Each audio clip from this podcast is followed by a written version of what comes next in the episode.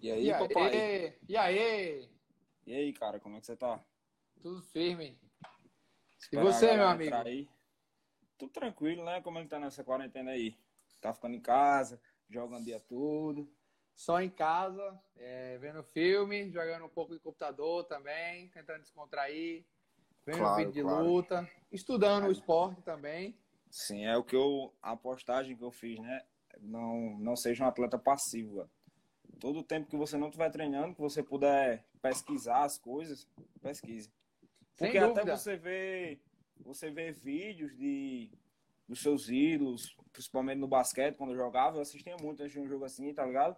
Michael Jordan, LeBron, porque o cara vê e vai tentar fazer. Possa ser que não dê certo, mas alguma coisa de bom vai sair, entendeu?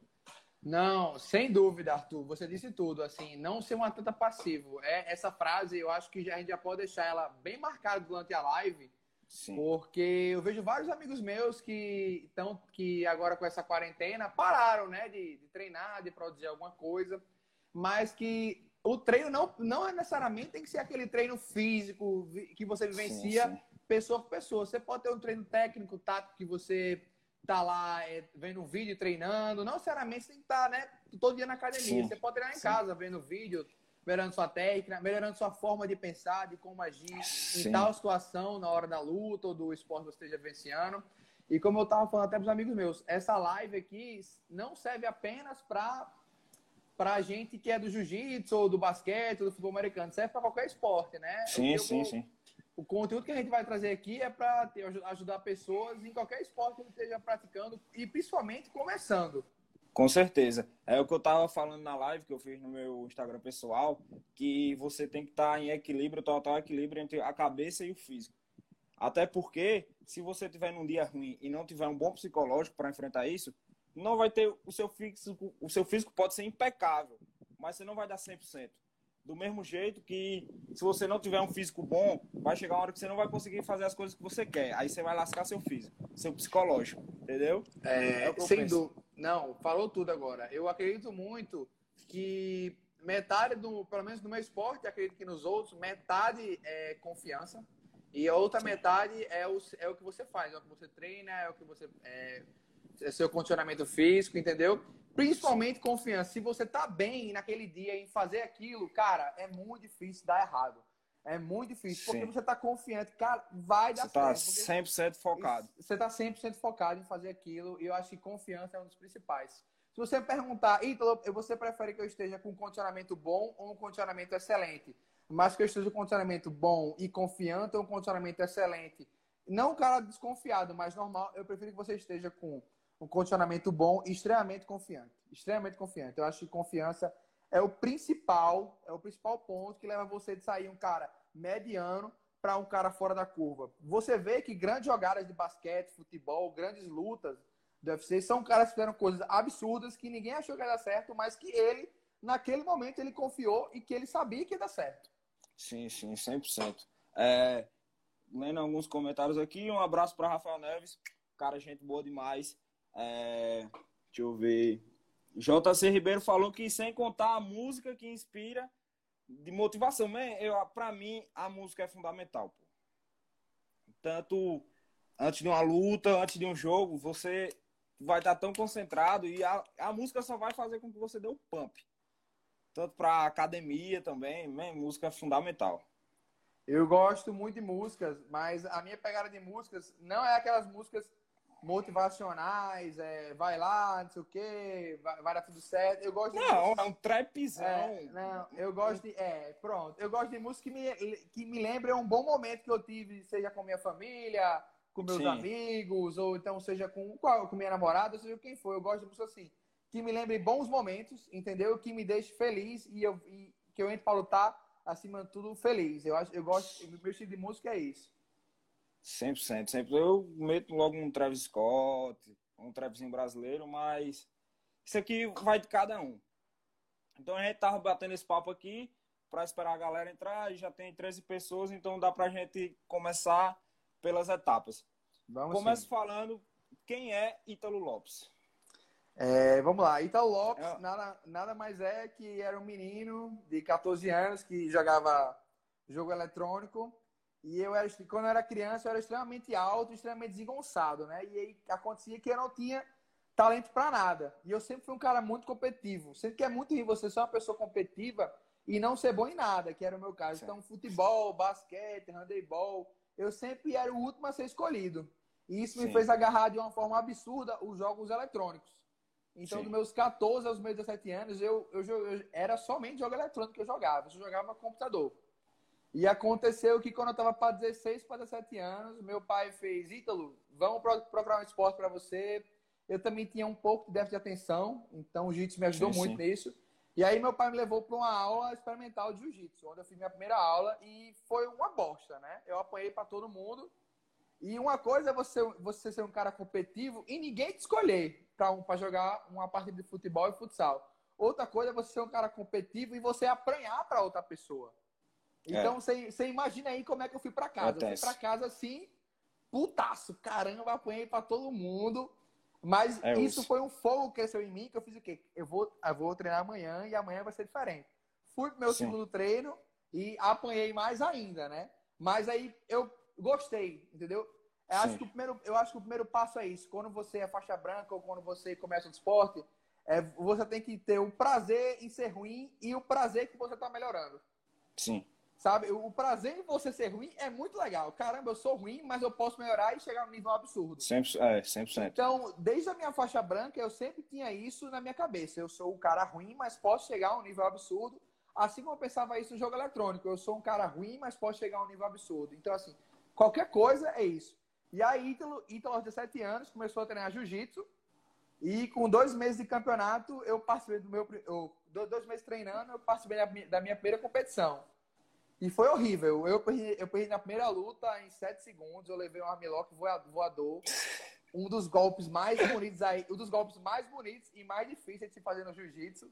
Eu levei e eu, e eu fui para casa assim, pé da vida. Eu me lembro que esse campeonato eu perdi na primeira luta e eu ainda fiquei em terceiro. Para você ver como tinha poucos participantes. Sim. De... Isso, é, isso para qualquer outra uma pessoa, tipo assim, é foda. Caramba, eu perdi na primeira luta, eu sou horrível nisso e não vai dar certo para mim. Mas aí eu fui para casa, pé da vida eu fiz, eu vou continuar treinando para saber onde vai. Continuei, continuei, continuei. Larguei o jogo eletrônico, eu não jogava Sim. mais CS, eu, eu, desisti de CS e foquei só em jiu-jitsu. E aí, quando eu fui pro meu, pro meu segundo campeonato, deu super certo. Eu lutei super bem, eu consegui ser campeão, eu ganhei até uma divisa. Divisas são coisas que são é, tequinhos que você coloca na faixa. É, e quando você, é, quando você alcança a quarta divisa, você é graduado. E aí foi isso. Eu peguei uma divisa e isso motivou bastante, essa primeira vitória. Eu acho que se eu não tivesse perdido na minha primeira, no meu primeiro campeonato, eu não teria chegado onde cheguei hoje. Porque Sim. eu pensava assim, ah, isso aqui é muito fácil, eu vou vou treinar de qualquer jeito. Mas a derrota me motivou bastante, que eu continuei treinando. Sim, sim. E aí cheguei e aí foi dando certo. Eu fui ganhando de faixa branca, fui ganhando de faixa azul. E a, a vitória motiva muito você. A derrota motiva você a melhorar. E a vitória é, motiva você a Sim. continuar, né? A continuar. A derrota também. Mas a vitória é 100%. muito mais prazerosa. Porque quando você vai treinar, eu vou treinar isso aqui e isso aqui tá dando certo. Quando você Sim. perde, você volta para treinar e você fica se perguntando: o que é que tá dando errado? É. O Sabe? que, é que eu não estou fazendo de 100% Exatamente. aquilo dar certo. Que é essa grande dúvida que fica na maioria dos atletas. É por isso que é muito bom a gente ter um mestre, né? Que aí o mestre Sim. te ajuda a você saber o que você está errando, o que é que está acontecendo de errado e o que é que eu vou melhorar naquilo. Porque na hora da luta, você não sabe o que você errou. Só, só quem vai saber o que você errou são as pessoas que estão te assistindo. Sim. Concorda? As pessoas que estão lá, você na hora, você, caramba, o que aconteceu? E aí, por isso que é muito bom você confiar no seu mestre confiar no teu tutor para saber o que é que está acontecendo. Então eu acho que Ítalo é esse cara. Foi um cara que foi nerd, um nerdão, que deu super certo aos 17 anos de jiu-jitsu. E que o jiu-jitsu me ajudou a encontrar o meu nicho, do que eu trabalho, o que eu faço, o que eu gosto de competir. Sim. E é, é, isso. Era, era o que eu ia dar uma ressalva. É que, pra galera que não sabe, a gente é brother. A gente se conhece há muito tempo, então eu sei bastante coisa sobre você e sei como você é. E isso que você falou, é, traduzindo em uma palavra, perseverança. Sem não dúvida. foi só porque você perdeu na primeira luta que você desistiu. E é isso é. que muitos atletas não, não entendem. Que não vai, ser, não vai dar certo de primeira vez. É muito é. raro você ser bom. É muito, muito difícil. É muito raro você nascer com dom. Então, qualquer coisa que você vá fazer, que você sair da sua zona de conforto, é muito pouco provável que vai dar certo de primeira. Uhum. E, e, isso, eu acho que refletiu para sua vida, porque depois de muito tempo, hoje você trabalha bastante, mas você voltou a jogar jogos eletrônicos. E quando lança um jogo, eu tô de prova que você não desiste até ficar bom nesse jogo. É, isso é verdade. Tanto em Warzone como Valorant, que acabou de lançar, é. você já tá viciadão e tá jogando bastante. Então eu acho que de fora, assim, o jiu-jitsu lhe ajudou bastante. E o que eu falo bastante é que você tem que ter sua mentalidade para a vida, não só para o esporte. E isso. isso reflete bastante a pessoa que você é, porque você não usou só essa determinação para o jiu-jitsu, e sim para a vida, entendeu? E uma coisa que você disse, que você falou bastante, é perseverança e ninguém nasce com talento, né? O talento sim, sim. você descobre e você aprimora ele, certo? Por mais que você, uma pessoa talentosa, ela não é boa de cara. Uma pessoa pois é. talentosa, é. ela, ela é pior que uma pessoa que pratica aquele, aquela, aquele esporte, aquele jogo há seis meses. Então, assim, a pessoa talentosa, ela evolui mais rápido, entendeu? Mas Sim. tem uma coisa que eu gosto muito de ressaltar. O cara que não é talentoso, às vezes, ele com a perseverança, ele consegue chegar mais longe do que o cara que é extremamente talentoso. Por quê? Às vezes o cara não é talentoso no começo, mas ele consegue chegar a um, um grau de evolução muito maior que o cara que é talentoso. Sim, sim, sim. Pelo fator que o cara que é talentoso, ele ele, ele, meio que se... ele, ele, sabe que ele é bom. O cara que é, é. talentoso, é. ele sabe que ele é bom. Primeiro porque ele escuta feedback de pessoas que falam, cara, você é bom, você continue nisso, você é um cara fora da curva, entendeu? E o, ele, tipo assim, ele sabe que vai evoluir de qualquer jeito. Ele sabe que vai evoluir. E o cara que é Sim. é talentoso, ele sabe que ele tem ele, que procurar, ele, ele tá dando um tiro no, cego, no escuro. Isso. o cara, que é, que o cara que não é talentoso, ele tem que procurar algo a mais. E quando ele procura esse algo a mais, ele encontra um, o algo a mais, entendeu? O algo a mais que o cara sim, que é talentoso, ele não preocupa. Acontece caras super fora da curva, que são talentosos e procuram algo a mais, né? Que se destacam bastante. Mas nada impede você que não é um cara talentoso, você chegar a ser um grande atleta ou então ser bom em alguma coisa. Sim. É, a gente tem bastante, bastantes exemplos, né? Pelo menos no basquete, você tem Michael Jordan e Oscar Schmidt, eles mesmos relatam que terminava o treino e ele ia, ele ficava na quadra fazendo arremessos e arremessos. Eu não sei, não lembro se era Jordan ou era Oscar que dava mil arremessos depois do treino. Ou seja, o cara Isso. terminou um treino, principalmente o basquete que é muito puxado é, você tá cansadíssimo e o cara tem a mentalidade e a perseverança de, depois disso tudo, ainda fazer mil arremessos. Então, é absurdo, é absurdo. Isso. É, falando, falando em treinamento e essas coisas, como é a sua preparação pré-luta? É, minha preparação pré-luta, eu digo que ela é bem estranha, sabe? Uhum. Porque, primeiro, que quando eu vou lutar, quando eu entro pra lutar, como falou, eu gosto de ouvir músicas que me motivam, eu gosto de ouvir safadão, eu gosto de ouvir sertanejo, eu gosto de ouvir funk, entendeu? É, então, eu, eu tenho uma mentalidade que eu acho que me ajuda bastante. Eu sou um cara muito competitivo. Eu acho assim, sabe, Arthur? Quando eu vou lutar, eu acho. Se for um cara que eu não conheço, eu trato ele como um cara, como ele fosse extremamente bom. Entendeu? Sim, sim. Uhum. Se for um cara que eu conheço, eu sei que ele é bom, eu me motivo mais ainda. Porque no meu esporte, assim como qualquer outro esporte, só tem graça ganhar do bom. Você concorda? Sim. Se eu claro. ganho do bom, eu sei que eu estou fazendo certo, eu estou treinando do jeito correto e Sim. que eu vou me destacar, entendeu? Se eu ganho do cara que é mediano, que eu sei que ele não é ruim, beleza, ganhei, mas era o esperado. Mas quando eu ganho do bom, cara, isso é muito motivador. Isso me motiva por dentro, me dá um fogo por dentro que me dá um gás muito maior. Sim, sim. Entendeu? Quando eu vou entrar para lutar, eu gosto de lembrar em coisas boas, eu gosto de ver o tanto que eu ralei para estar tá ali, o tanto que eu treinei para estar tá ali, entendeu? O quanto que eu me esforcei. Sim. eu acho que isso me dá uma confiança muito maior na luta. Saber o que eu fiz. Entendeu? Eu gosto de pensar claro. assim: o que eu fiz para ser campeão hoje? Entendeu? Sim. Eu gosto de pensar assim, o que eu mereço ser campeão? Porque eu vejo todo mundo entra antes de lutar, reza, pede a Deus. Pedir a Deus é importante, entendeu? Mas aí tem sempre um ponto que eu levanto. Você falar com Deus para ele te abençoar na hora da luta é extremamente importante. Eu acho que sem Deus ninguém vai para frente. Sim. Mas e o outro cara? O outro cara, ele também merece ganhar. E, e se ele cara, rezou é, também, nesse quesito vocês estão iguais. Tá? Exato, tá? 50, e se ele rezou também, também estão iguais. Então, assim, eu tenho uma fé muito inabalável na hora da luta. Eu sempre falo com Deus, mas eu acho assim, Deus te dá o mais importante. Ele já deu duas pernas, dois braços e a saúde para você estar tá lá. Sim. Entendeu? O resto é com você, meu consagrado. Claro. Entendeu? O resto é com você. Então, só vai. Eu gosto de pensar assim: o que eu mereço, o que eu fiz para ser campeão hoje aqui. Então, passa um flashback na minha cabeça de tudo que eu fiz para quando uhum. chegar naquela hora, cara, eu mereço ganhar isso aqui por isso e isso. Caso eu não ganhe, beleza, eu fiz, eu fiz o necessário e na próxima vou fazer mais. É, é isso que você entrou num ponto muito importante, que era uma pergunta mais lá para frente, mas eu vou antecipar agora, que como você se sente muitas vezes abrindo mão de datas é, importantes ou estar perto de amigos importantes em momentos importantes, em detrimento do jiu-jitsu, de se dedicar a treinar, de uma luta, de um campeonato. É, meio que você já respondeu, que é você ganhar de um cara fuderoso e olhar para trás e ver tudo que você perdeu, perdeu, né, entre aspas, para chegar naquele momento e ganhar de um cara que você poderia, se não tivesse feito, não ganhar ou pensar que não consegue. Exatamente. Assim, é engraçado porque os campeonatos de jiu-jitsu não é um esporte olímpico, né? Uhum. Então, ele não tem federação. Então, os campeonatos é uma forma de comércio também. Tem um, um grande comércio de campeonato. É uma, é uma coisa muito rentável o campeonato de jiu-jitsu.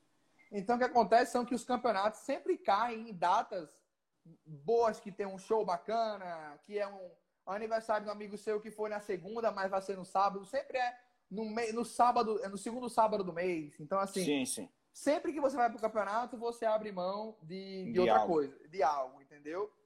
E aí é você pesar na balança. Cara, eu abri mão disso para lutar. Mas porque eu gosto de lutar. Entendeu? Então, quando você gosta de lutar e você gosta de competir, você vê que aquilo ali não é, um, é caramba, eu tô abrindo mão para lutar, mas peraí, eu não gosto de lutar, então para mim também vai ser bom. Entendeu? Sim, então sim. eu acho, eu sempre digo para as pessoas que estão iniciando, para as pessoas que vão fazer seu primeiro campeonato, fala, caramba, esse campeonato aqui caiu na festa de fulaninho, do show de ciclano, mas eu falo, o seu gosto de competir, se for igual o seu gosto de farrear, tá bom demais. É. Se você tiver o mesmo gosto de competir, o mesmo gosto de farrear, tá ótimo. Não precisa ser nem mais nem menos. Se for igual, tá ótimo. Porque é o que eu ia, eu gosto, que eu ia perguntar mais pra frente. Eu gosto Como de é? E eu gosto de, de ir pra festa, entendeu? Então Sim. é a balança. No, é. Então, no momento, esse campeonato aqui, eu vou competir, entendeu? Se eu vir pro campeonato lá, sei lá, não vale a pena para mim, outra coisa que é muito importante é você ter a consciência e o saber o teu nível. É. Esse campeonato é bom para mim? Vale a pena para mim? Não, não vale. Ah, então não vou. vou. Eu prefiro ficar em casa, descansar, treinar, porque às vezes você pode se machucar do campeonato grande ou do campeonato pequeno. É. Não tem essa de, ah, esse campeonato aqui é pequeno, eu, eu posso machucar. É o mesmo risco. Entendeu? Sim. A luta, quando vai começar, é 50% para cada um. Sim. Então, é muito importante é você ter essa noção. Entendeu? A, a dedicação vem, vem dentro de você. É você saber, hoje, isso aqui eu vou abrir mão disso, mas porque lá na frente eu vou colher tal coisa. É você semear para colher. Sim, 100%. É, era o que eu ia perguntar, que atleta é gente também, né? O cara gosta de beber, gosta de uhum. sair com os amigos. E o cara. Já aconteceu muito isso comigo, e inclusive eu faço do jeito errado, ou fazia, né? É, tinha uma festa que tava todos meus amigos, eu mesmo tendo treino domingo de 8 horas da manhã, eu ia, uhum. bebia menos, obviamente, mas chegava em casa de 5, 6 horas da manhã e não tava nem aí, dormia uma hora e meia e ia pro treino. Mas a partir do momento que eu parei de fazer isso, meu rendimento nos meus treinos é impressionante como muda 100%, 100%. Porque se você dormiu pouco, sua cabeça está tão fadigada, tão fadigada, que um esporte como jiu-jitsu, basquete, futebol americano, que você precisa tomar decisões rápidas, é, isso lhe atrapalha muito. E eu não sei como era antigamente, ou hoje em dia eu acho que não, mas acontece, acontece isso com você?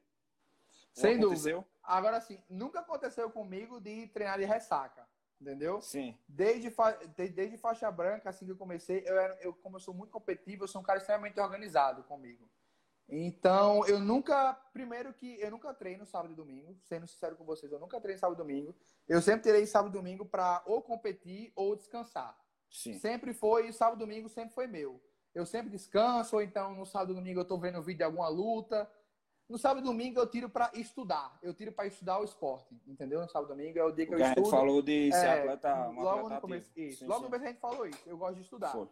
E aí, mas eu nunca fui um cara de bebedor, assim, de beber muito. Eu sou um cara que eu tomo minha cervejinha, mas, tipo, de beber muito eu não sou, entendeu? Verdade. Então, é, mas isso aí é, não é porque eu sou atleta, mas é porque é de mim. Eu sempre fui esse cara. Eu sempre tive Sim. essa organização comigo de saber, vixe, amanhã vai ter treino, então hoje eu vou pegar mais leve, então hoje eu não vou sair. Eu sempre pesei muito na balança. O que é que essa minha ação aqui vai refletir amanhã para mim? Entendeu? Então, então, desde que eu comecei, e meu pai é um cara muito organizado. Meu pai é um cara extremamente organizado. Minha mãe também é uma pessoa extremamente organizada. E sempre que eu ia sair, minha mãe e meu pai falavam: e amanhã tem o quê? E amanhã fazer o quê? Ele é muito importante. Entendeu? Sim, sim. Na hora de sair, que o, o pai ou a mãe fala: ei, mas amanhã, o cara, eita, você vai sabendo que não era para ir, mas, é. você, mas se você vai, você vai com o pé no freio também, entendeu? Sim. É, você isso não é, vai isso, botar é, o pé é na jaca e. É, isso. 100%. Isso é bacana demais. Claro, claro. Então, resumindo tudo isso que você falou, a gente vai chegar na, na conclusão dessa segunda etapa. É a palavra que representa. Você ainda sente tesão depois de tanto tempo, de tantas vitórias, de tantas conquistas. Você ainda sente esse tesão de chegar, acordar para um campeonato, tipo, acordar cedo para treinar, essas coisas. Ainda vale a pena? belo ponto que você ressaltou. E eu tenho tesão ainda em competições, mas é, um, é diferente agora. Antigamente, eu ia lutar um campeonato é, de bairro aqui, que era numa escola, que eu, eu tava, esse campeonato eu estava dentro. Podia ser um campeonato pequeno ou grande, eu não importava. Eu estava dentro. Sim. Então, porque eu, tinha um tesão muito grande para competição, entendeu? E esses campeonatos pequenos, que são de bairro, organizados em escola, assim, de última hora, que eram só duas arenas, são extremamente desorganizados. Sim, e sim. acaba que você tem um, horário para lutar que é 9 horas da manhã, você acaba indo lutar de 2 horas da tarde. Atrasa demais, entendeu? é absurdo. E aí, e jiu-jitsu é uma coisa é uma coisa muito pesada você competir, porque a gente tem que bater o peso. Sim. Então, muitas vezes eu tinha que ficar na dieta, manter o peso para calculando para 9 horas eu ia lutar. E você se pensa antes de lutar. O que acontecia? A luta atrasava. Então, eu não lutava de 9 horas da manhã, eu lutava de 14 horas. Sim. Então, quando eu era faixa branca, eu não ligava para isso. Até minha faixa azul, eu não ligava para isso. Eu, o campeonato podia ser desorganizado, organizado, eu dava o maior valor de lutar no campeonato organizado. Entendeu? Sim. O tempo foi passando, na minha faixa roxa, eu confesso que meu tesão para essas competições caíram, entendeu? E eu foquei mais em competições organizadas, não competições maiores, certo? Competições Sim. aqui do estado mesmo, daqui da cidade, ou então João Pessoa, Fortaleza, Recife, mais competições organizadas, que ainda é um, um uma grande falha no cenário competitivo de jiu-jitsu aqui no Rio Grande do Norte é as organizações das competições. Sim. Atrasa muito, bastante, atrasa bastante. E acaba que eu, eu deixo de participar. Mas competições organizadas, que o horário vai na hora, que começa certinho, que a premiação você recebe no dia, entendeu? Eu, o meu tesão é o mesmo ou, ou até maior. Entendeu? Então, quando eu era de faixa branca para faixa azul, eu era rápido de competição. Uhum. Qualquer competição eu ia. E da minha faixa roxa em diante eu comecei a selecionar mais. Entendeu? Sim, sim. Meu tesão não diminuiu. Eu só apenas organizei o que vale a pena para mim e o que não vale a pena. Sim. Entendeu? Mas o tesão é o mesmo. A competição sendo organizada, eu tô dentro, entendeu? O tesão é o mesmo, de faixa branca até hoje. E como é que você se sente assim? Chegou algum momento da sua, entre aspas, carreira no jiu-jitsu que depois de tantas vitórias e tantas conquistas, você chegou para uma luta ou chegou para um campeonato sabendo que você ia ser o vencedor? 100% de sinceridade agora. Isso, então, é, essa é uma pergunta muito bacana de responder. Isso acontecia muito na minha faixa azul, onde Sim. foi uma faixa que eu evolui muito. Porque eu entendi. Porque é o seguinte, desde que eu comecei a competir, eu era um cara que eu, era, eu fazia uma posição muito boa. Entendeu? Eu fazia uma posição extremamente bom, eu fazia, muito bem eu fazia essa posição e eu só treinava ela. E eu sabia que eu sou aquele cara que, tipo assim, se eu sou bom em matemática e sou mediano em ciências, o que é que eu vou fazer? Eu vou estudar muito matemática para eu ser fora da curva em matemática. Sim. E eu fazia isso na posição, que era a, na posição que eu fazia. Eu só treinava ela para eu ser fora da curva nela. E na minha faixa azul, não exige, na faixa azul não exige que você seja um cara muito bom tecnicamente, seja um cara que você não erre, que, que você não erre. E eu, ah. era eu sou esse lutador, eu sou o cara que eu erro muito pouco. Entendeu? E aí, sim. como era faixa azul, eu era muito mais novo. Então eu era, eu era muito imaturo. Então tinha cinco competições que eu ia sabendo que eu ia ganhar que é um pensamento imaturo da minha parte, pela, pela falta da idade. Eu tinha o quê? Eu tinha 19 anos quando eu era faixa azul. Então era um pensamento muito, muito imaturo. Eu saber que eu ia para a competição e sabendo que eu ia ganhar. Foi entendeu? o seu auge? Foi o seu auge? Eu acredito que na minha faixa azul foi o, foi o ano, a faixa que eu mais ganhei. Entendeu? A faixa, a faixa que eu mais ganhei e que eu menos tive derrotas. Uhum. E, e o que acontece foi que eu era muito imaturo, mas ao mesmo tempo isso era algo bom, porque eu estava muito confiante. Eu sou um cara muito confiante no que eu vou fazer. Se você me chamar assim, então bora ver quem acerta a lua com uma pedra. Eu falo, eu acerto. Eu vou conseguir jogar a pedra na lua. Mesmo que você sabe que é impossível, eu falo que eu vou acertar. Eu sou um cara muito confiante. Então, Sim. pela imaturidade dos meus 19 anos, eu sabia que eu ia para a competição, sabendo que eu ia ganhar. Mas aí o tempo foi passando, eu perdi, eu aprendi a perder. E aí eu fui ficando mais maduro. Hoje em dia, essa, esse pensamento de que eu vou, vou para a competição e saber que eu vou ganhar não existe mais, entendeu? Até porque o jiu-jitsu cresceu muito. Hoje em dia tem muita gente, muita gente treinando, tem muita gente boa. Todo ano se revela vários atletas novos aí no cenário competitivo. E você Sim. tem que estar ligado, tem que saber todo mundo. Às vezes você vai lutar com um cara que você não sabe nem quem você é e o cara é extremamente bom e você fala, meu Deus, quem é esse Sim. cara que eu nunca lutei? Então, assim, esse pensamento tinha muito a minha faixa aberta na minha faixa azul, que eu, sabia, eu sabia que ia ganhar, mas que sumiu da minha faixa, na minha faixa roxa em diante, sumiu esse pensamento. E eu não tenho mais. Hoje, hoje eu vou para o campeonato sabendo que é 50% de chance de eu ganhar. Mas, assim, eu ainda sou um cara muito confiante, entendeu? Sim, como sim. eu falei, como a gente passou no início. a confiança é extremamente importante. Eu acho que o começo da live foi a base totalmente para o resto da, da conversa. Pro resto da live, porque, exatamente. É, é, o que eu ia perguntar, assim, lembrei. É, no, num futuro não tão próximo, é, como é que você vê o, o jiu-jitsu presente na sua vida? Porque uma hora ou outra você vai casar, você vai ter filhos, e aí, você, como é que você vê esse futuro com o jiu-jitsu? Bacana, excelente pergunta. O jiu-jitsu é um esporte que é engraçado dizer isso e ao mesmo tempo é tenebroso falar isso também. Porque é o seguinte, o jiu-jitsu é um esporte que ele está crescendo muito mais fora do Brasil, do que dentro do Brasil.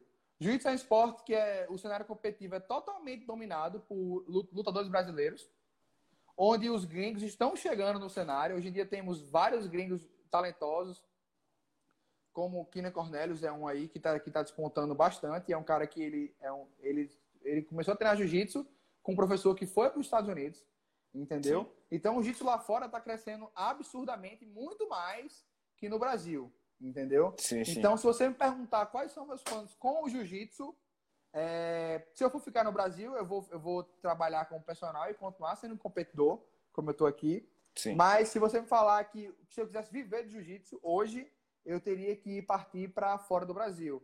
Morar no Canadá, Sim. morar nos Estados Unidos. Tenho propostas para morar em Abu Dhabi, onde lá eu iria dar aula. Sim, né? sim. E lá eu viveria somente do jiu-jitsu. Eu dava aula e eu ganharia dinheiro para dar aula e para treinar. Era isso, essa era a minha função, dar aula e treinar. Sim. E Entendeu? hoje em dia, no seu cenário atual, certo? Uhum. Você acha que compensa? Você acha que valeria a pena? Porque, querendo ou não, você ainda é um cara novo. Ou seja, eu acho errado as pessoas falarem isso, mas eu vou ter que falar. Ainda dá, você tem tempo para errar. Sem dúvida. É errado são... falar isso, mas você tem. Até porque você aprende com os erros. Uma pessoa que nunca falar que nunca errou é mentira e os erros fazem você melhorar 100%. Você ainda tem tempo para errar. Você é muito novo. Você arriscaria ou você, hoje em dia, na atual situação que você está, está numa zona de conforto boa para não arriscar? Sem dúvida, Arthur. Confesso que quando eu comecei a treinar jiu-jitsu, eu não fazia ideia que eu chegaria a esse ponto que eu estou hoje. Certo? Eu, uhum. como, como eu falei, eu comecei a treinar jiu-jitsu para eu tirar a bunda da cadeira de computador e começar a fazer a, atividade física e melhorar a minha atenção, que eu tinha falta de atenção. Esse era uhum. o meu uhum. objetivo no jiu-jitsu. Eu não sabia que eu ia chegar a esse ponto que eu estou hoje. Mas se você me perguntar como estaria, eu sou um cara que sou extremamente bem sucedido na minha área, na região que eu atuo. Sim, eu sim. trabalho na maior rede de academias da América Latina é, e na maior rede de academias da minha cidade, entendeu? Tenho uma clientela de personal já consolidada aqui, graças a Deus. Mas se você me perguntar o que eu posso fazer mais para o jiu-jitsu, para eu melhorar como atleta, evoluir meu nível de competição, participar de mais campeonatos importantes, eu teria que me dedicar somente a isso, eu teria que abandonar meu trabalho, eu teria que sair do Brasil, eu teria que morar nos Estados Unidos ou em Abu Dhabi, entendeu? Nesses cantos, para eu poder competir a alto nível, Sim. certo? E daí, e daí poder gerar maiores frutos com o jiu-jitsu. Porque levando-se em conta que eu não sou faixa preta, né? Eu sou faixa marrom. Sim. E todo um mundo fala preta. É, um antes da preta. Todo mundo fala que a magia mesmo acontece na, na faixa preta. Sendo que ao mesmo tempo é muito perigoso você jogar tudo por alto e falar assim, vou ver só jiu-jitsu competitivo. Porque, como o jiu-jitsu é como. Não é esporte olímpico, né? E não é esporte como futebol. Né? Onde você é um jogador de Série C, você ganha, tipo, no mínimo aí, tranquilamente, 20 mil reais. Você é um jogador de Série C. Né? Que sim, você, sim. você, você levando-se em conta que você, você é um jogador de Série C, você não é bom. Você concorda? Sim, sim. Você, você pode ser bom. No mínimo, mediano. É, se você for bom, você está no lugar errado e você não for descoberto. Você é um jogador de Série C. Então, tranquilo? Sim, sim. No jiu-jitsu é muito arriscado você fazer isso. Porque eu vejo muitos faixa pretos aí que arriscaram tudo isso, deu errado. Entendeu? E o retorno financeiro para o jiu-jitsu não é tão alto. Não é tão alto. Então, assim, é uma coisa que tem que ser muito pensada. É, é, é uma gangorra. Vai dar certo ou não vai dar certo? É um tiro. Sim. Sim. Entendeu? Vai, vai dar ou não. Se você me perguntasse para onde eu iria hoje, eu iria para Abu Dhabi, que é um lugar onde eu receberia um dinheiro para treinar, eu teria um emprego que é dar aula e eu teria um retorno financeiro. Sim. Ia competindo e ia saber o que dá. Eu optaria por uma opinião mais safe, mais segura. Sim, sim. Mas se fosse para arriscar tudo, Ítalo, arrisque tudo. E onde vem mais rápido o retorno? Se eu fosse, se tudo der certo, seria Estados Unidos. Porque é lá que acontecem as competições grandes e as mais importantes. E é lá onde, tipo assim, se você ganha e as coisas vão dando certo, você. O dinheiro vem, o retorno vem, entendeu? Sim. Porque outra coisa, Abu Dhabi é, é outra zona, é outro, é outro lugar do mundo. Entendeu? E, o, e, na, e nos, Estados Unidos é onde está o globo, né? É onde a sim, atenção está toda lá. Entendeu? Mas como eu falei, o jiu-jitsu não é como o futebol, que você ganha 20 mil reais sendo um atleta mediano. O jiu-jitsu, para você dar certo, para você ganhar dinheiro, para você ter uma vida tranquila, onde assim, eu vou treinar e eu ganhando, eu ganhando ou perdendo esse campeonato, minha vida vai contar do mesmo jeito. Eu Sim. tenho que ser um cara extremamente fora da curva. Tipo assim, eu tenho que ser um, um grande campeão, entendeu? Sim. Que eu, eu sei, eu não sei se sou. Que eu não sei se sou, sendo sério com você. Eu sou um cara que eu luto bem, eu tenho um talento, eu sou um cara extremamente disposto, mas não sei se sou. Se seria esse cara quando chegar na faixa preta, fora da curva. Primeiro, quando você vai lutar na faixa preta, você luta com caras que só de faixa preta ele tem o seu tempo que você tem desde faixa colorida até a preta. Então, Sim. se eu tenho seis anos de jiu-jitsu, o cara lá tem seis anos só de faixa preta. Porra. Tá entendendo? Então, assim, é, é um tiro no escuro que, na, pelos que os que estão dando agora, da minha geração, Sim. que estão dando, estão dando super certo. Sim. Entendeu? Eles estão dando super certo. E, assim, não, não, não tenho medo de dar. Entendeu? Talvez quando acabar essa quarentena, minha mente, essa quarentena tá, tá me fazendo pensar Nossa, em muita coisa. Muita coisa. Uhum. Entendeu? Do que eu quero fazer para minha vida, do que eu vou fazer. Eu até converso com minha namorada sobre isso, de qual vai ser os meus planos, qual vai ser meus, meus próximos passos. Se eu vou morar fora, se eu não vou, se eu vou ficar aqui. Confesso que eu não sei, estou pensando, mas assim, eu tenho um, um, um caminho trajado para dar certo e eu acho que eu estou muito bem encaminhado para dar certo se eu for para arriscar tudo. Com, com certeza, com certeza. É, pelo que eu converso com alguns, alguns amigos que praticam jiu-jitsu, você é referência. Tanto pelo seu histórico de vitórias, como você falou, você, em alguns pontos da luta, são excepcionais e tem muitas pessoas que admiram isso você. Então, você pensa em, se não der certo em Abu Dhabi, ou em algum canto fora do Brasil, você pensa em fazer algum projeto para que o, o jiu-jitsu em Natal se desenvolva mais, não só em Natal, mas na região Nordeste? Então, eu vejo aqui em Natal, Natal é um grande celeiro de atletas e professores. Não falo só pela minha academia, que é a Checkmate. Na minha academia tem atletas excepcionais, entendeu? Se você for ver aí na minha academia tem Tiago Barreto, Bruno que são meus professores, tem Felipe Bezerra, que é um cara, faixa preta daqui do nosso estado, daqui da nossa cidade, que chegou ao terceiro lugar no seu primeiro campeonato de faixa preta mundial. Ele já chegou. Uhum. Na minha é academia bastante tem, expressivo. É, é, o primeiro campeonato dele de faixa preta mundial, ele já chegou lá, campeão, né? E na minha academia tem a Marcos Almeida, que é o bochecha, que ele é somente 12 vezes campeão mundial. Ele é o, ele é o maior minha campeão nossa. mundiais da história. Então, assim, a minha academia tem muitos atletas. E, como, e voltando, como você falou, é, na região Natal, aqui em Natal, como falei, tem grandes professores, porém peca-se muito, na minha visão, na minha visão, de atleta e que de aluno, porque eu sou um cara que eu pago academia. Então, assim, Sim. eu sou, eu, eu, não, eu não, minha academia não é de graça, eu pago. E na minha visão de aluno também, aqui em Natal peca-se muito nesse cenário, né, no cenário comercial. Porque uma academia, ela não é feita só de atletas competitivos, sangue no olho, que quer treinar, treinar e ser campeão. Uma academia, ela tem aquele cara que quer treinar para saúde. Uma academia tem aquele cara que quer aprender a se defender. Uma academia é. tem aquele cara que quer só treinar de boa para fazer amizade. É aquele cara que ele desestressa treinando. Para ele, o jiu-jitsu é algo que desopila para ele. Sim, então, sim. assim, se eu fosse abrir algo local, eu faria um jiu-jitsu competitivo.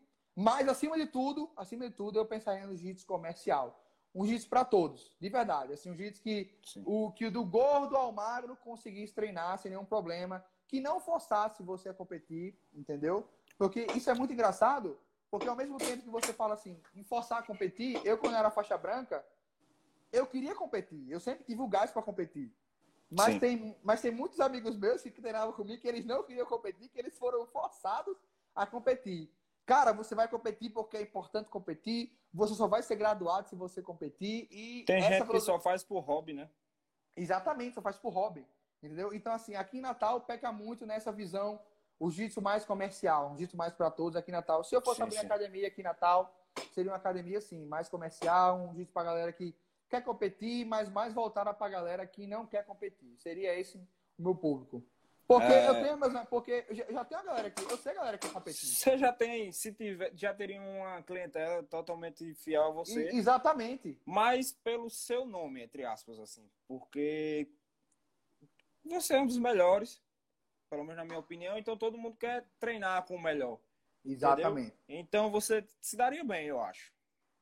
Isso. Então, se eu fosse, só para resumir, se eu fosse abrir algo local, seria isso. Seria um jiu-jitsu mais comercial para todos. Teria, sim, a par de, de, de competição, mas mais jiu-jitsu muito mais comercial. Muito mais comercial. É, o que, um dos principais objetivos que eu criei esse Instagram é para difundir realmente o esporte no Rio Grande do Norte.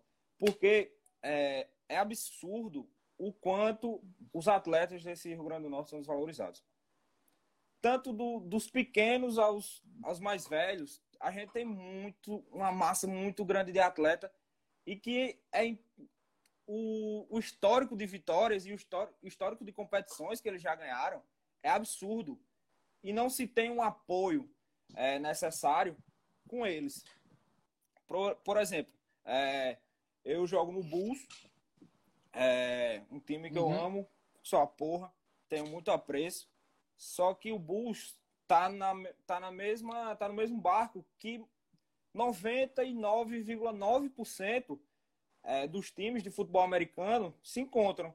Que é Sim. os atletas têm que custear 100% do esporte que ele pratica. E isso se entende-se porque um time não. Hoje em dia não se tem patrocínio necessário para um time, porque muitas empresas não querem investir no esporte.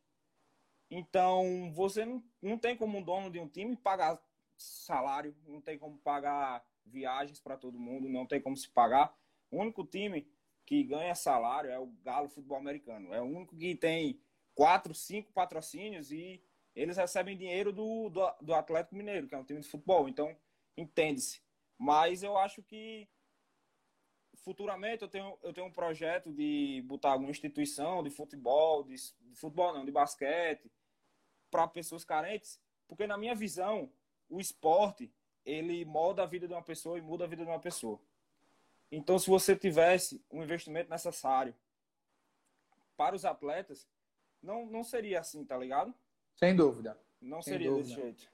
Sem dúvida. É... Você falou, Arthur, é uma coisa que eu vivencio desde a minha faixa branca, certo? Isso aí que eu vivencio desde... Que é muito chato escutar isso. Porque acontece que todos os fundos, é, eu digo, financeiros, são voltados apenas para o esporte, que é o futebol, certo? Que é o maior cenário do mundo, é o futebol mas que na carreira de qualquer atleta que não seja futebol, que é basquete, judô, jiu-jitsu, futebol americano, é, ele é frustrado por duas coisas. Isso aí eu já vi vários atletas passarem por isso. Primeira frustração é a frustração financeira, que ele Sim. tem um talento, ele tem tudo para ser um atleta que poderia ganhar aquele campeonato, certo? E a segunda frustração é a frustração de lesão, na qual ele se lesiona e ele não tem nenhum dinheiro para se tratar. Sim, sim. Entendeu? Mas isso cabe do governo ter uma organização, é, não eu então de empresas, para custear isso para que tudo dê certo. Para que a catraca comece a girar e que o esporte comece a crescer. Porque aquele cara que é bom no esporte, ele vai trazer retorno. Sim. Seja para o Estado, seja para alguma empresa, entendeu? Então, assim, eu acho que tem que ter mais essa divisão de fundos no esporte. Sim. Entendeu? Dividir esse dinheiro aqui vai para o judô, esse aqui vai para o jiu-jitsu, esse aqui vai para tal coisa, e assim Vai, porque é, é frustrante. Eu, eu, eu, na minha academia, eu conheço, tem um faixa azul que ele é extremamente fora da curva. Tem um faixa Sim. azul e uma faixa roxa que é extremamente fora da curva. Ele luta de igual, ele luta pareia comigo. Eu, e ele sempre é cacete, entendeu? E ele é muito bom. Entendeu? Não tenho medo de admitir isso, e não tenho medo também de admitir que ele luta pau a pau comigo, entendeu? Mas ele é, ele é um cara frustrado justamente por isso. Ele é um cara frustrado pela falta de, de investimento no esporte. Eu não digo só no jiu-jitsu. Em qualquer esporte que não seja o futebol, entendeu? E é... até um ponto que eu queria tocar, é... não sei se a galera sabe, mas você é patrocinado pela MXA. Isso. Certo? E eu tenho certeza absoluta que, querendo ou não, isso foi uma virada de chave para você. Sem dúvida. Porque Sem dúvida. a partir do momento que chega uma pessoa e fala, é, eu quero lhe patrocinar, pelo menos na minha cabeça, duas coisas eu pensaria assim instantaneamente. Eu estou no caminho certo e as pessoas estão reconhecendo meu trabalho e meu esforço. Isso. Então, a partir do momento que, por exemplo, se você é, tem muito. A maioria dos, dos, jogadores de futebol, a gente sabe que vem de uma condição muito baixa. E muitos uhum. desistem por não ter oportunidades. É pela então, que a gente falou, pela frustração sim, ou financeira frustração, ou de lesão, que ele não tem, que ele não consegue se recuperar daquela lesão e acaba sim. que ele tem que fazer outra coisa. Sim, sim. E, e não falo nem de empresas públicas, assim, mas empresas privadas. Se você tem um atleta que é multicampeão e ele compete em vários cantos do Brasil, sua marca vai ser exposta. E você vai estar ajudando a pessoa, entendeu? Sem dúvida. E como você falou, Arthur, quando se trata de um time, um time, de, eu não sei de quantos são, futebol americano. Mas, são assim, 11. 11. São, é, são 11 pessoas lá divulgando tua marca, né? Jiu-jitsu sim, é uma sim. pessoa só. Mas já que você falou da MXA e do patrocínio, o, o patrocínio, a minha filiação com a MXA começou na minha faixa azul. E é que foi seu auge. É, foi meu auge. E é engraçado falar nisso porque a MXA não é uma marca daqui, a MXA é uma marca de Recife entendeu? Sim. Aconteceu que eu fui participar de um campeonato lá, e aí o, o, Max, que é o dono da marca, me conheceu lá e fez, cara, como é que eu faço para a gente começar aí um trabalho? E aí foi muito simples, comecei um trabalho com ele, é uma marca que eu tenho muito carinho e admiração, é uma marca que eu só deixo ela se, se ela me deixar de verdade, porque ela acreditou em mim Sim. quando eu não tinha nada, entendeu? E aí é muito, é muito legal para mim como atleta ter esse reconhecimento e saber que eu não tenho que me preocupar com o básico que é kimono, que é uma, uma camisa São caros, principalmente no Brasil, que o imposto Exatamente. é eu não gigantesco, é muito caro. para treinar. Que isso no Brasil já é muita coisa. Você uhum. não se preocupar para treinar. Chega a ser cômico você falar isso, né? Ei, eu Sim. não me preocupo com o material para treinar porque eu sou patrocinado. Mas no Brasil isso já é algo muito É meio bom. utópico, assim, é meio utópico é. você... É, isso. Mas é uma grande verdade aqui no Brasil. Em outros países, isso isso aí é o básico. Você não se preocupar com seu material para treinar é o, é o básico. Sim, Mas sim. aqui no Brasil é algo assim, fora da curva, você, você já ter seu material patrocinado para treinar. Sim, e volta, isso é uma questão que volta muito no que a gente falou no começo da live e tanto no meio da live, que você, quando tem um patrocínio, você não só pensa em você. Você está representando você e a marca. E a marca. Então, o que a gente. O que rapidinho, só para concluir e você entrar. É, então, você vai querer ir para uma balada, tendo um campeonato no outro dia, tá ligado? Você não vai. Você vai pensar, porra, se eu perder esse campeonato, bicho, vou escrachar a marca, tá ligado? Os caras estão acreditando em mim, estão dando tudo que podem para eu ganhar e eu vou pra balada e não vou. É, não vou. Não vou treinar 100%. E, então é, é muito complicado isso e eu acho que pelo menos uma, cada atleta, alguma vez na vida, deveria ter algum incentivo desse tipo. E saber o seu né? Saber que tá tudo dando certo e saber que tá fluindo, né? E que, vai, e que, vou, que aqui tá dando certo que eu vou continuar nisso aqui, porque tá, que, que tá fluindo. Sim. Eu acho muito importante essa questão do, do patrocinador chegar junto ao atleta, porque o atleta tem aquele feedback e saber, caramba, isso aqui tá dando certo e continua esse caminho aí que vai gerar bons frutos. Sim. Entendeu? É, Vamos entrar numa, num assunto totalmente paralelo. Não. Ah, eu vou dar esse último assunto e a gente vai abrir para as perguntas da, da galera que mandaram para mim. Principalmente a namorada, tá de parabéns, mandou várias perguntas. Interessantes, aliás, interessantes. Valeu. Mas, é, como esse canal também é para falar um pouco sobre empreendedorismo, é, eu sei que você tentou botar um site e empreender no meio do, no, nos meios do personal trainer. E Foi. o quanto foi difícil para isso acontecer? Acabou que não deu certo. E eu acredito que é muito do sistema brasileiro que não deixa a pessoa pensar fora da caixa, assim. Não, sem dúvida. É, gostei disso aí. Eu tentei abrir uma plataforma digital chamada Up Personal, que era basicamente onde o personal entrava nessa plataforma e ele criava o seu site de consultoria online do absoluto zero.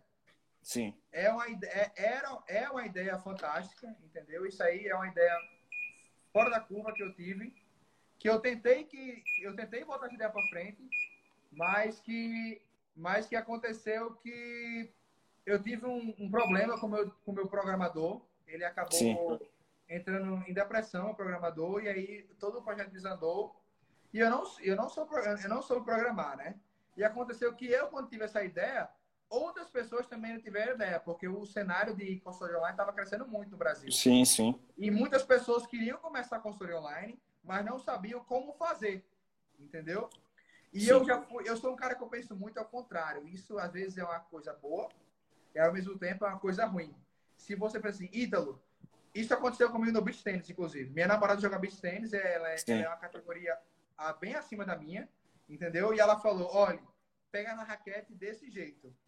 Aí eu fiz, peraí, mas por que pega na raquete desse jeito? E por que eu tenho que pegar assim? Mas se eu pegar assim, o que é que acontece? Entendeu? Eu, eu pensei ao contrário. Era uma forma errada de pensar desse jeito aí. Isso aí não foi algo bom para mim, foi algo ruim.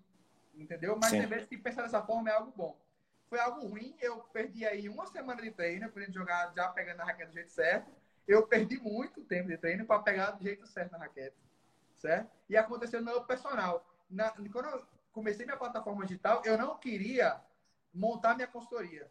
Eu queria abrir um, um programa que eu ajudava Outras pessoas. a criarem a sua consultoria online e eu ganhar em cima disso.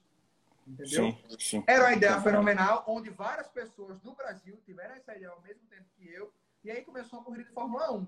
Quem desenvolvesse melhor, o melhor programa e o programa mais rápido.